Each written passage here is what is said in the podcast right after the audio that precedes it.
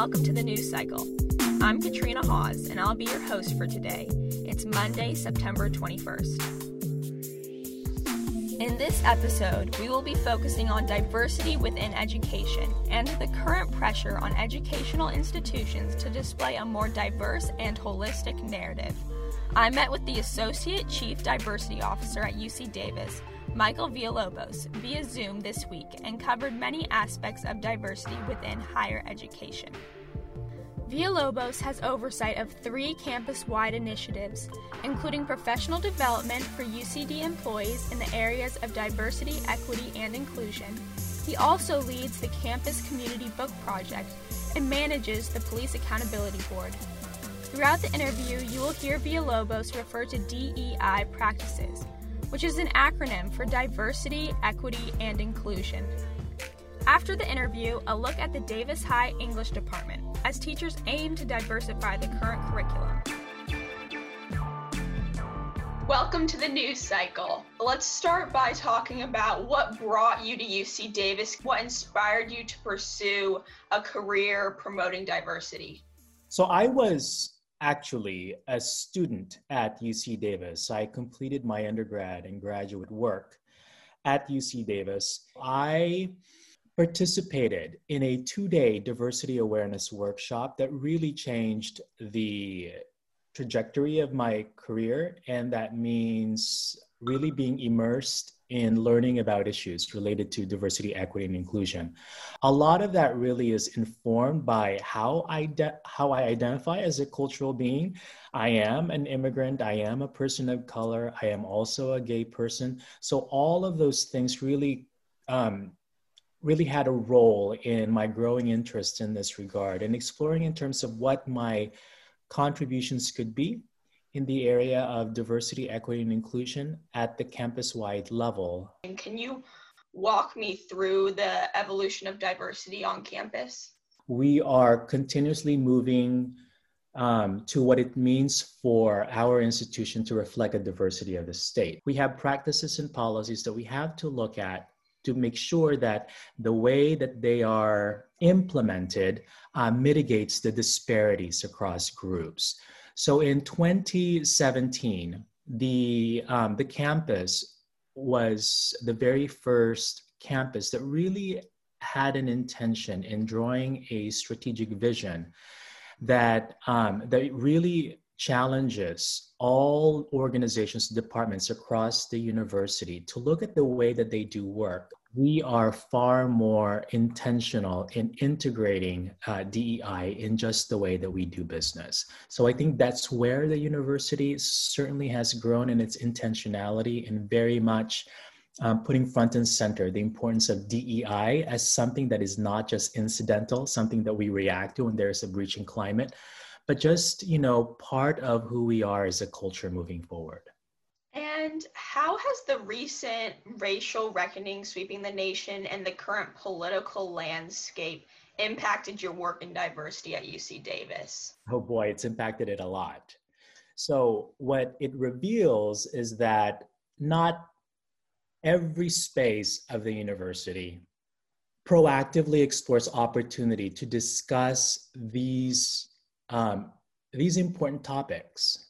Um, since you know the killing of George Floyd, um, there's been a lot of um, attention to what it means to promote greater opportunities for collective learning about how do we understand structural racism? How do we understand racism? How do we talk about racism?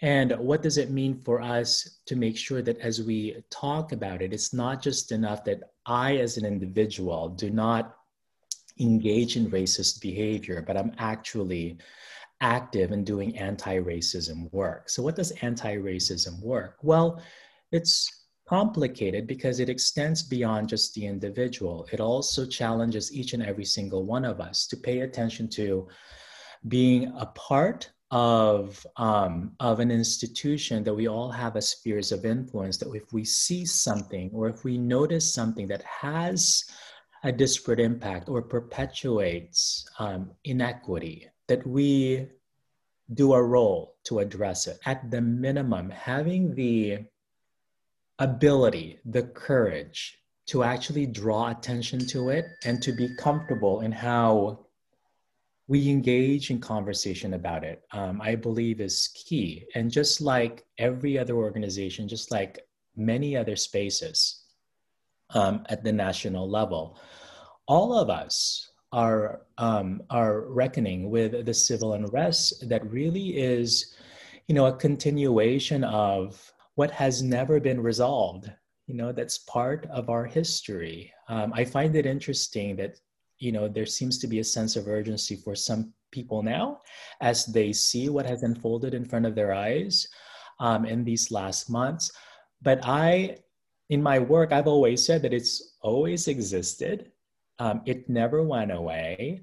Um, I think it's taken different forms in terms of how they manifest um, uh, itself, racism, that is. It's revealing the fractures that we have a long way to go still. There is an opportunity for us to explore in terms of how we make sure we have an understanding about how these um, inequities continue to play out, um, not just in terms of one on one interactions, but really how they play out um, in institutions and systems.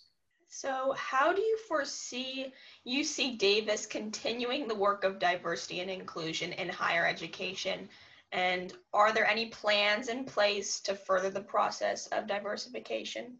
So for UC Davis, I think it's it's been constant.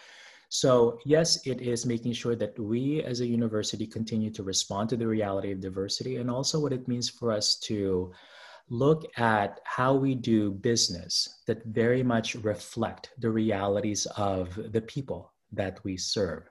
So we are moving towards becoming a Hispanic serving institution. A lot of other um, institutions um, at the University of California system are designated as Hispanic serving institutions. So that is one way that UC Davis in particular continues to respond to the reality of diversity. And so, what changes do you feel are necessary in the future of higher education in terms of diversity and inclusion? diversity in faculty ranks, we still have a long way to go. Diversity in terms of executive leadership, we still have a long way to go. Our student body certainly um, has greater diversity, but as you think about who they're going to be exposed to in terms of seeing themselves represented across the different spaces of the university, we are not there yet. I'm a firm believer that you know what? You cannot be what you cannot see. I mean, I am an immigrant. For most of my middle school and, and, and high school years, I and even college years, I never saw anyone who looked like me or who looked or who I felt a connection to in terms of sharing my narrative. It's still very difficult for many of our students to see themselves represented in um, in the many spaces of the university. And my final question for you is how can community members contribute to the diversification of education and forming a more inclusive education system? Well, by finding the opportunity to make sure that you share your voice. I mean, there are parts that all of us can play as members of the community. Um, we can be allies for each other. Okay, so I do believe in the power of being um, being a participant in important conversations that shape practices and policies. Um, for some folks, it may be one-on-one conversation, but I do believe that each and every single one of us can take a step in being a part of that conversation that again has the has the power um, to uh, direct practices that very much has a community wide impact. Thank you so much for talking with me today. I really appreciate it. You're welcome. You're welcome. And stay safe and stay healthy. English teachers at DHS are in the midst of forming a new 10th grade curriculum that displays a wide array of perspectives. Lewis Herring Tillman has the story. A group of four 10th grade teachers are working to update the 10th grade English curriculum at Davis High, introducing five new reading options that are more diverse and more inclusive. Teacher Spencer Elliott organized the effort. Um, we sort of have a couple projects that we started last spring with the intent of um, making our reading selection a little more contemporary. It's good to have some diversity, right? So we're not just only reading older texts, um, and also to diversify the curriculum with regards to uh, the authors and the protagonists so that they aren't only representing maybe one race, one gender. The five new books each draw from a different voice or experience. Teacher Christine Baker helped choose the final picks and reformat the curriculum. So we narrowed it down to five. I'm Not Your Perfect Mexican Daughter. A young woman, Julia, who is an aspiring writer, and we meet her shortly after the unexpected and tragic death of her older sister. Aristotle and Dante discover the secrets of the universe. The coming of age story about Mexican American boys Ari and Dante. The Color of Water by James McBride. She was a white woman who had 12 black kids in, in New York. It was, you know, looking back now, I realize that she was quite unique. What she did believe in, what she really. Hey, kiddo. When I was a kid being raised by my grandparents, uh, there was a lot that went unspoken in my house. And the hate you give. Go inside! Put that down now. I have a right to record this. And then we were chatting with each other and we said, well, I don't want to narrow this down anymore. We like these five. We really like them.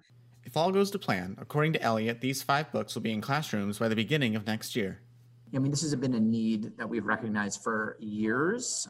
The problem is that the book adoption process is a little bit intimidating because it's just so many steps. Um, and we were like overwhelmed by the support. Like we identified an issue, and then the community was also with us. The teachers had already been working on the project for months when George Floyd was killed and protests swept the nation.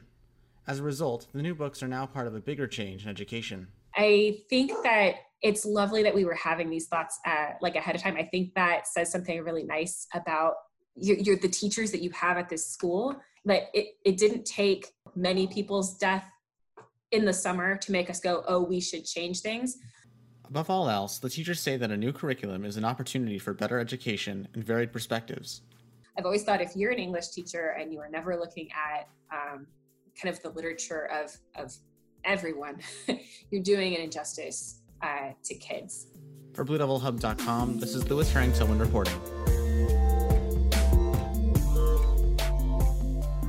News cycle is produced by the Blue Devil Hub in collaboration with the Davis Enterprise. Katrina Hawes and Jihan Moon are the producers.